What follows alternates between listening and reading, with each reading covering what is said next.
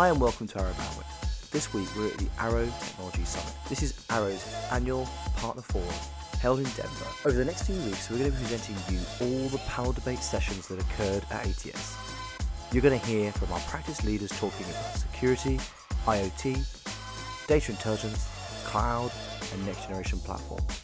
We hope you enjoy this Arrow Bandwidth production, and please subscribe.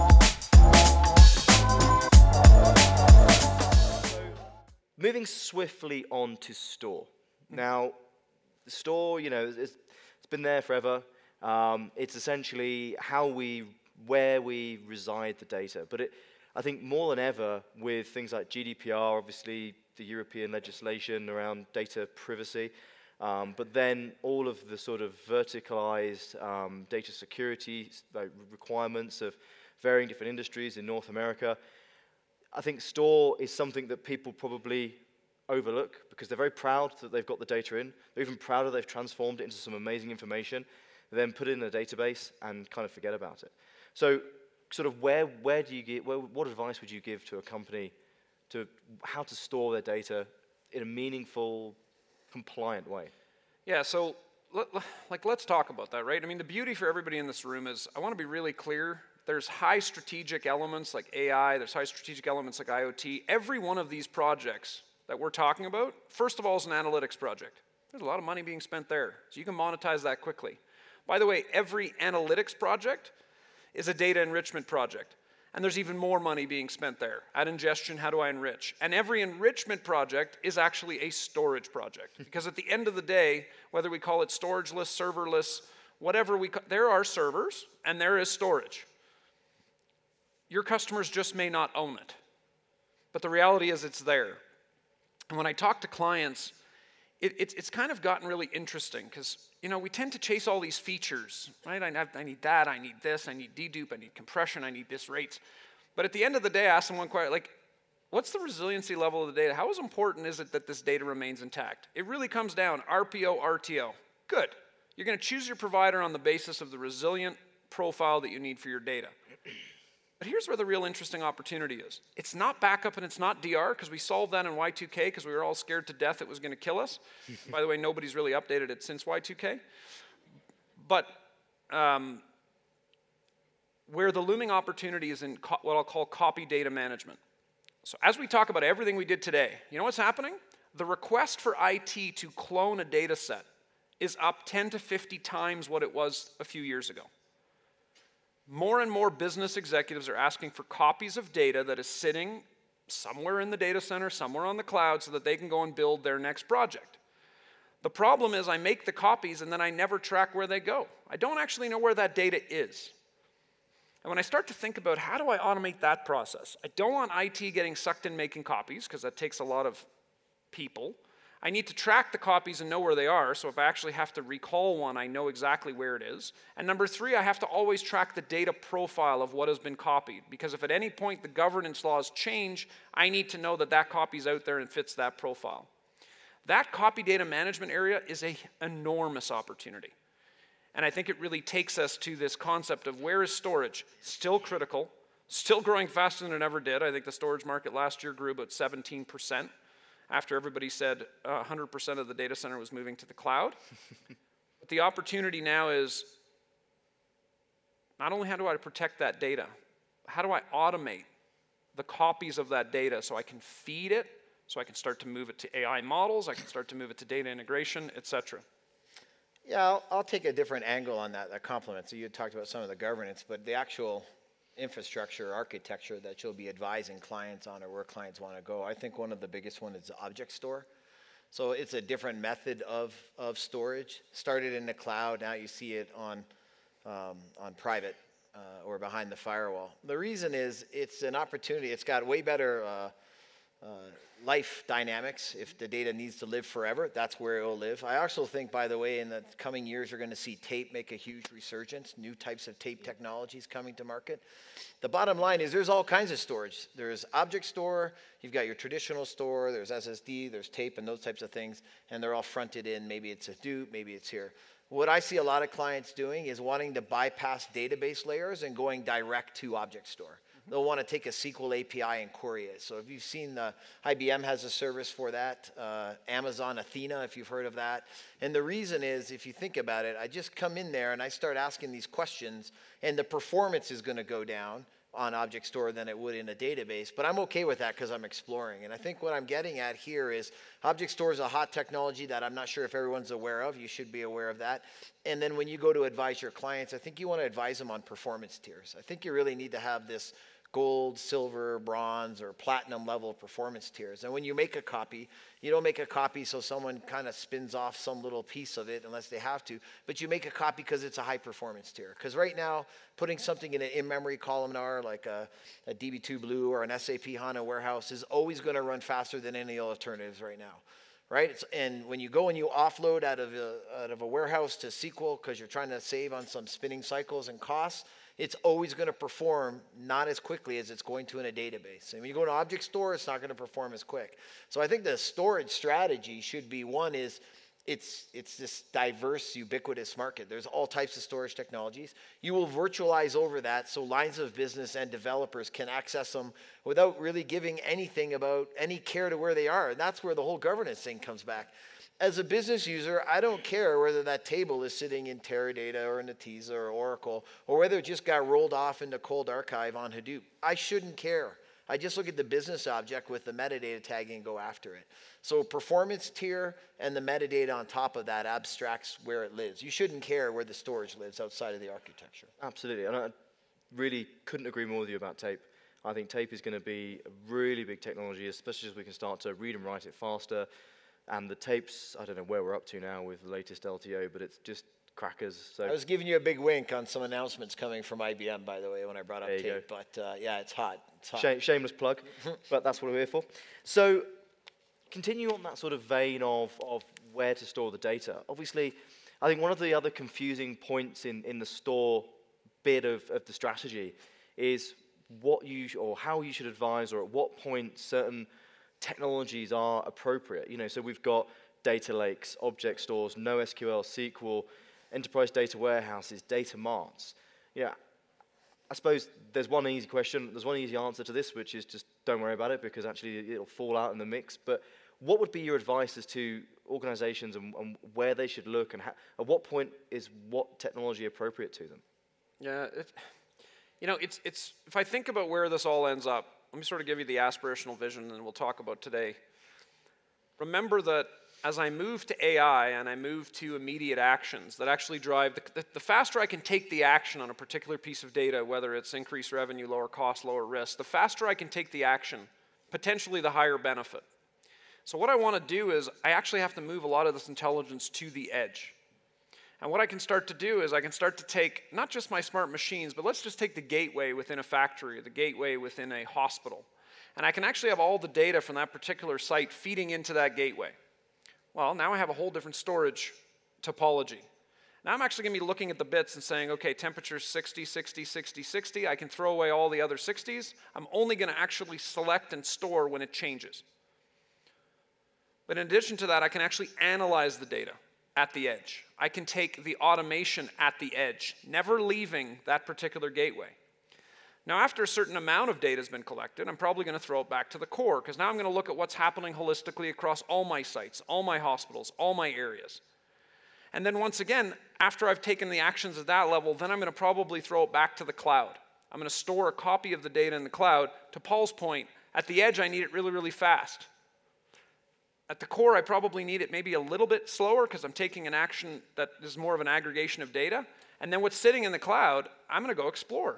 I want to now look for trends that I may not have seen before. I want to better learn and train my systems. So think about what that means in terms of the opportunity today to look at new architectures that sit at the edge. Yep. Right? These micro clouds I talked about earlier. Think about what the core is going to look like in terms of the aggregation of all of this data that's happening at sites. And then think about now what happens with the cloud. And I'll point you to the Andreessen paper from probably 18 months ago. Andreessen Horowitz wrote a paper that said the death of the cloud. Now, it's not nearly that dire, so please don't worry about Jeff Bezos, he'll be okay. But what it basically talks about is the fact that we thought everything would move to the public cloud But the reality is, as we actually get closer to analytics and AI, the, the, the systems will have to be, the latency and the bandwidth is not there in the near future. We have to move it closer to the edge. And the edge, by definition, will be in the facility, in the site. Might be managed, but a very different architecture than the current public cloud. Yeah, in other words, we don't want to bring the data to the analytics. We want to push the analytics down to the data. We call that data gravity. Um, since you talked about kind of the outside and the edge, I'll talk about the core and the infrastructure. Listen, there is, uh, we call like, there are so many choices right now. I think the one thing I would run away from is, is any v- technology vendor who's trying to convince you that one technology rules them all. Yep. And we heard that. We heard that during the Hadoop wars for sure, right? Hadoop was going to everything. And what is Hadoop? I mean, I wrote the book Hadoop for Dummies, and I'll tell you, I don't know if I would put Hadoop into an infrastructure brand new from now. I might be looking at object store, Spark over object store directly, right? And then, but then there's examples where Hadoop works great, right? So I think you've got to be open and understand that there's multiple technologies. The biggest mistake you can make is to think we're going to throw all this away and we're just going to go at that one. Any vendor who's selling that is not consulting. They're just trying to sell some SKU number. And by the way, if that's an IBM seller, then say that to the IBM seller. Don't start doing that kind of stuff, right? So un- you should have a good la- understanding of what that landscape of polyglot is, and then look at the genre of technology for what you're trying to do. You're trying to store data that's going to feed your neural network. So you're going to have to have a very flat economies of scale in terms of storage, right? At one point, Hadoop was the new tape. What's the speed to go and feed the neural network to train it? That's your AI side. But you've got a digital transformation strategy. That's going to be fronted in a NoSQL genre like the document database like MongoDB or Cloudant, right? You're probably going to be looking at how do I work web lookups and catalogs. That's a key value store uh, like Redis in memory and those. And the new emerging place which I actually don't have, I'm just starting to get experience, is around graph databases, which I think are the next big, big thing. They're the fastest growing market in NoSQL. So there's, a, and there's the traditional stuff, you know. So I just rhymed off five or six types of kind of compute storage technologies, like how you interface with that stuff. Get to understand them, and then you can consult the right way on them. Yeah, j- just David, just let me add one thing. Yeah, so, please do. So when we talked about the industry verticals, let me bring back one point. Paul just just touched on the complexity of this this new world, right? We- We were all used to kind of three-tier architectures, web application, database. It, it, it's infinitely complex. I have structured, unstructured, streaming. I have technologies for each, and then I've got this whole edge to cloud that I got to manage. Here's my advice to you, though. What your clients are looking for is not pet projects. They're looking for use cases that actually show value in a short period of time, and ideally that someone else has already implemented. So when you start to think about the cores, the architectures that you're going to build, the architectures that you're going to stamp out, think about focusing on the ones and investing in those that are repeatable and deliver value today. Wow, mini clap. Thank, Thank you you. very much. I never, I never know. the Sometimes they have happened. AirPods in and they're listening to like a sports game or something. Was that for us? Oh, thank you. Thank you. Uh, so, so just think about the fact that you're essentially stamping out architectures, and they're going to be slightly different. But if you build one for an energy company, there's another energy company right around the corner that has the exact same issue. I'll just give you one very high level example that's just today. So we work with a lot of stock exchanges. And I can tell you in the stock exchange business, it's trading fees. That's how they make their money. They essentially pass paper through, and it's, it's an interesting business. They make a lot of money moving paper between themselves. But at the end of the day, um, there is a looming business for them, which is they spend a ton of money on analyst data. Analysts who look at the trends of the market and the ratings of the stocks. But what they've now started to say is they actually have their own interpretations of where the market's going based on the analytics of what's happening in their market. But if they can anonymize and aggregate that data, they actually can give better predictions as to where things are going than the own data they buy today. So when they came to us with that particular scenario, we solved it for one stock exchange. Immediately, the other 30 stock exchanges around the world are like, we're, trying to do the same thing. By the way, we're going to buy it from ourselves, and we're actually going to be spending less money on the stuff, the research we buy today. So you think about this example of a use case, highly repeatable, probably 15% that had to be modified, but you built it once and you rolled the same blueprint and the same architecture across the industry. Fantastic. So, moving swiftly on, let's move on to exploration. So, exploring the data or, or sort of giving, putting the data into another place. So, be it actually a visualization tool or, or an API to sort of expose it elsewhere. Um, I think if we think about the sort of the visualization tooling and, and that sort of broad range of, of, of bits of technology that exist today, they're all trying to essentially democratize um, access to the data and, and, be able to open up um, that particular, all that hard work we've done to this point to the widest possible group of individuals, the, the largest possible cohort. But what is needed? What, what, what organizations, what should they be looking for to actually figure out what a good tool is to go and actually get the best value out of all the hard work they've done to this point? Well, I think uh, it goes back to what I talked about. How do we democratize access so Absolutely. everyone can start to analyze that data? I, I, think some of the problem I have with, and they're all changing, so that's good. Some of the problem I have with the traditional kind of power end user tool is that that user has their own intuitions about that data and their bias. And so they lead bias into the discovery yep. with the data sets they pull in. That's the number one problem. If I have a Power Cognos, a Power Tableau user, or uh, some of the Microsoft BI, anything like that, it, mm. they, they're so powerful, but their bias comes through. I think you're seeing all those vendors starting to get AI in there at the front, and that's where I think you'll find some pattern detection whether it be classifications or clustering, to allow people to go and investigate. So that's an emerging space that I think you should be keeping the pulse of the finger on. And the reason is, as each vendor, and they're probably leapfrogging each other, but as they come forward in that area, you'll be able to bring that to your clients. And the message will be more people can participate in this analytics uh, renaissance, if you will. That's the biggest problem. There's not enough participants in the analytics renaissance. So any tool that allows that to happen, I think, is critical. Yeah. I, w- I would just add one thing to it. I'll take a different tack. if we're not careful we actually will end up in a world where our data is siloed in a way that will drive tremendous complexity.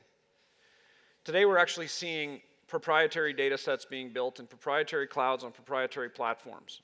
And it puts the client in a very difficult spot because they, they then have to lock into that cloud if they want to have a centralized data strategy. I do think there's a huge opportunity, and I know a lot of you are, are key partners uh, out there in the audience. I think there is a huge looming opportunity to say, look, the application should be built in the cloud. They live incredibly well there. But how do I actually become a data provider? And the reason I think this is so huge for you is what you do is you keep the data in a native format. And regardless of what application or what cloud is accessing it, it actually doesn't become um, it doesn't, it doesn't kind of go into its own silo. It doesn't get written to a particular format. It doesn't get compressed. It doesn't get kind of hidden depending on where the app is. The other inherent benefit is as your applications are built, these data providers will be able to do um, arbitrage on the cost of the lines between the public clouds and themselves. They'll be able to do much more efficiency than an individual client. So just think about this. Where I'm going with it is okay, you give me flexibility, my data is now accessible, easy for me to run compliance, to run uh, discovery across my entire data set with less complexity. But now you also have the ability to look at all the additional services you can add on as a provider to all the data that's getting generated. And the more the cloud gets adopted, it actually is all coming back to you. So these are the sort of things I think about, but ultimately, to the point on exploring, it's how do I keep the proprietary formats out of my model so that my data is very, very flexible, very agile, and easy to be explored rather than having to be transformed 16 or, or 60 times before it can be touched. And I think the other thing I'll add just is you should be thinking about how do we decorate that data. So using open data sets, right? So uh, whether that's weather data, garbage collection, uh, policing in a city, you know, crime data, that stuff's all public. Like if you look at city San Francisco, city of Toronto, where we live, right? There's an enormous amount of data all fronted with an API. I think that's the other next level generation is how do I take that data and mix it with the data I have and put that on the glass with the analysts, and that will kind of add the aperture, if you will, to it. So those are yeah. kind of two or three things to think about in that area. I must admit as well, I think uh, a lot of people jump straight from nothing to, or from Excel primarily, to a Tableau or a Qlik And actually, I think there's, there's a lot of innovation going on in this space. I mean, literally, whilst I've been here today, I got in, well, yesterday I got introduced to a vendor that's essentially built a chat interface into a database. So you can natural language talk to your database to get queries back. Mm-hmm. I mean, what a simple way of basically democratizing it so that anyone can run queries against a database without having to understand how to drag items onto a canvas to create a particular visualization. So I think there's a lot of a lot of opportunity there, but I'd say just find what works for you. Don't feel pushed into these complex tools and these, as you say, the Power Cognos, Power BI type users. You know, it doesn't have to be there. So, that brings us to the end of, the, of our strategy. But because we're much cooler than all the other practices going, we have a quick fire round. So I'm going to ask the guys.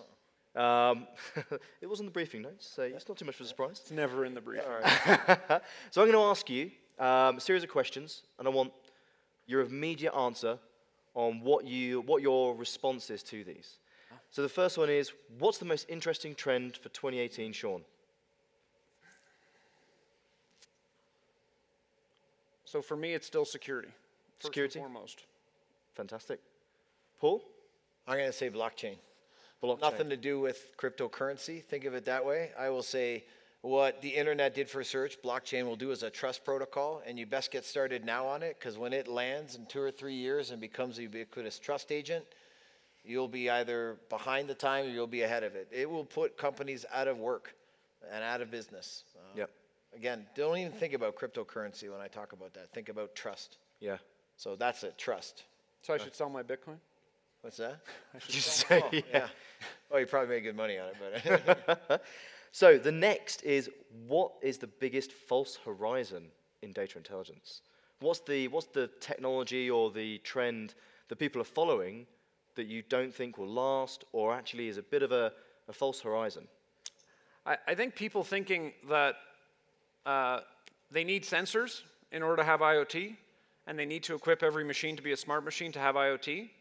I would actually push clients to say, you have such a richness of data today. The fact that you are not analyzing and leveraging that data, you are losing value daily. Do not wait for the maturity of the gateway strategy and what sensors am I going to put in? When's my machine vendor? We'll get there. There is an unbelievable opportunity today to actually drive real value, revenue creation, cost reduction, risk reduction with the data that you hold. Harness it, become good at it, and then you can go and collect additional data. But I think there's a false horizon that people are waiting for IoT before doing analytics, and, and that is just completely false. Yeah. because you're just going to do analytics on the IoT data. So you right, don't have that acumen down. Uh, listen, I'm not going to tell you a technology that I think is a fad because I think technology years are like dog years, right? They expire very quickly. Um, I'll tell you what is a false sense out there um, security. So you said security was the most important thing. Security. Security because of uh, everything connected IoT world. So my toothbrush is connected to the internet. The Nest is connected to the internet. Your car is connected to the internet. These are all attack points. And I'm not sure the last time someone sent you a, uh, a fix for your uh, your connected toothbrush or your car. How do you how do you fix a car today? You have to drive in, and the um, mechanics take it for an hour and they update the firmware. Meanwhile, you have a connected car at any point that can get attacked, right? Or maybe you go and download a piece of firmware into an SD card, stick into your car. So I think. Security, feeling that everything's secure. We're all connected. No one's thinking about that. That to me is the biggest lingering farce of uh, 2018. I think it's a really, a really good point. So I'm, I'm going to chip in on this and be really contentious and say my biggest false horizon is AI. I was going to say actually that. think AI exists Yeah. at the moment. AI is a catch-all term, very much like cloud is now, for machine learning, deep learning, you know, all of those subcategories. But when people, and I think it's been very coined by the media, by the press, um, you know, AI, AI, AI. Um, so, so interestingly, uh, each year I, I write some, some trends, and I re-badged AI from artificial intelligence to augmented intelligence Sure. which I think is a much more easy term to get on the right. But yeah, for me, false horizon, artificial intelligence. Yeah, I wouldn't say. See, last year I had an argument with the IoT guy, didn't I? On the. On So the I wasn't stage? here, but I have have heard. I have Oh, heard about yeah the. Uh, No, but uh, no, I think actually you're right. If if not, maybe you define it. It's uh, it, it's overhyped. I would Yep. say that's the biggest thing. I think that we're saying the same Yeah, thing. It's not at yeah. artificial yet. But yeah, AI is the most overhyped thing, but it's the most important thing to get your hands around because the people that are actually doing it are changing the game. Yep. Just now, everyone's pretending to do it. That's the biggest problem. very much so. So where will um, where will companies see short term the best short term gains from data? If you if you owned companies, what would you be looking to do first? Take all the data you have, You already have the data. You kind of hit on it earlier. We call it supervised learning. I'm going to show it in my session, a piece of it. You have the data. You are the opportunity to be the disruptor of tomorrow. Yesterday's disruptor was the FANG stocks and all the folks that you hear about, and the Ubers and the and those folks. It's actually the people with the data that will rule the world. It's 80% of the data isn't Googleable. It's sitting in your hands. You know that these 10,000 cases you adjudicated were under $2,000 front end damage, and you guys know this person's not going to pay their credit on time. You're just sitting on that data, doing nothing with it. Feed that into the neural network. That's getting on base in AI. That's real. Cool. Yeah, I, I would tell you when you're thinking about this opportunity for your respective businesses, think about cost and risk above revenue. I will tell you the business cases, the use cases that we're seeing deployed today with the most success are those that are driving cost reduction and risk reduction. Increased buying, uh, you know, increase put this in your cart. I can sell you something new. I can open up a new thread. Those are interesting, and I think they're evolving. But I would tell you today, when you look at a company dynamics, it's pretty simple. Margin is profit, excuse me, is price minus cost. And when you look at price minus cost, there's only two levers. I got to sell more stuff, or I got to bring down the cost of, of goods sold to actually increase my margin. At the end of the day, the cost, we, people have brought down the cost of infrastructure and even maybe the cost of OPEX um, associated with running the infrastructure, but there's still a lot of people doing manual stuff. We talked about it earlier, but if I just bring it down to a very basic level, look at the way a shop floor or data center runs. There are humans taking actions based on alerts that could easily be automated. That is low hanging fruit. Can you connect the dots and take the action faster? Can you predict when it's going to happen and be there so there's no lag? And more essentially, can I prevent it from ever happening in the first place? That's all possible with the power of analytics and data ingestion today. It's cost reduction, it's risk reduction. And then that gets people comfortable with their data estate. Now they can go off and say, awesome, now could we actually build a better profile of our customer? Could we look to omni-channel and um, you know sell them more stuff, sell them more lines of business? Yeah, I'd walk into each of the CIO or the, the power sponsor at uh, uh, with all your clients, and I'd say, listen, we have two projects we're going to work on, and we'll populate them. Spend money to save money, and spend money to make money. And then that's what I would do. That's I do it every time. Every client I talk to, and let's talk to you about your spend money to save money opportunities. Some people have been talked into spend money to save money just by removing this or removing that, but you were talking about uh, you know efficiencies. 100% agree with that. Then you take the money from there and you invest in spend money to make money. Have that conversation with your clients. It resonates. It hunts. Uh, yeah, it reminds me of the banks, right? Every bank has the same strategy. Strategy one, fix the bank. Strategy two, grow the bank. It's the same strategy, just about every organization. Fix it, grow it.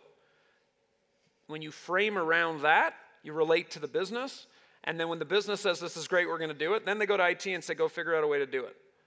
We tend to sell backwards. We sell to IT, and then IT brings it to the business and architecture, and the business goes, what am I going to do with that? You, you brought me a solution to a problem I don't have, or something that's not funded. So, absolutely, Paul, completely agree. So, what would be your closing words of advice to our gathered uh, channel partners here today? Um, I'll give you one. Uh, I'd say, like, not everyone in this room is an AI expert, I'm going to assume, right? It's new for many of us, right? I kind of started down that journey a year ago. And I would say invest in the power of what I call the power of 1%. So here's the deal I started this year off with a New Year's resolution to lose 10 pounds. And what we're at, like September, I have 13 to go. So it's not, it's not going very good. And I said to my wife, I said, uh, you know, I can't lose any weight uh, traveling all the time. It's like death by a thousand cuts. And she's like, you know, death by a thousand cuts has a reciprocal. And you think about the productivity of marginal gains. And if you were to invest 1% every day, if you wanted to lose 10 pounds in a year, this is how easy it is. It sounds hard, this is how easy it is. Take a quarter of an Aero chocolate bar, one square, it's 40 calories. And then every day add 1%. That's a sliver more onto that for 90 days. And then do nothing different for a year. You'll lose 10 pounds. That's your analytics acumen. That's your AI acumen. So many people are so new to this. Um, in my next session, I'll show you some models that I started building. I, you know, I don't have a computer degree. I just learned how to do it. I just started learning it maybe a year now I've been in it. You can get there, invest 1%, because when you do that, you'll go guide your customer. And if you've ever read a book, has anyone ever read a book called The Challenger Sale? Mm-hmm. All right, must read, right? It's the absolute winner every single time on the five types of sellers you'll run into. That's the biggest recommend I'd give for you. Go read the Challenger sale and then use 1% to be a challenger. I would tell you guys, I'll bring back the point from earlier and as a point to leave with, which is, you know, when I think about Arrow's business, I think about the concept of essentially aggregating the best of what's in this room into repeatable solutions that can be sold at scale. This is critically important. This is no longer like a piece of backup software with a piece of storage with some servers. This is a smart factory solution. This is a smart hospital. This is a smart city. Right? This is smart transportation. This is going to require, there is nobody that's going to be able to vertically integrate, and if they do, they'll lose to deliver these solutions end to end. The partnerships you build, not just with Arrow as the aggregator, but among yourselves, to be able to architect, build, support, manage these environments will be crucial. And some of you will be crucial on the IT side, and some of you will be crucial on the OT side. But remember that it's IT and OT that will actually take us to IoT. I like it. So I'm going to finish with my own personal takeaway, which is don't be afraid. Okay? I hope you can see from today we've got a plan, we've got the practice, we've got um, you know proven execution and ability to actually take and support our partners in data intelligence opportunities in their end customers. So don't be afraid. Please come talk to us, come work with us, involve us early, and we can genuinely help you to go in and help to make your customers data driven decision makers and not just sit there, as Paul said, on that mountain of valuable data and not do anything with it. And on that note, I'd like to thank you all for being here. I'd like to thank Paul and Sean for coming on. And uh, yeah, have a great rest of your conference. Thank you very much. Thanks, Chris. Thank you for listening to Arrow Bandwidth. We really hope you enjoyed it, and if you did, please subscribe and please check out our other fantastic podcasts in the Bandwidth Network. See you again next week.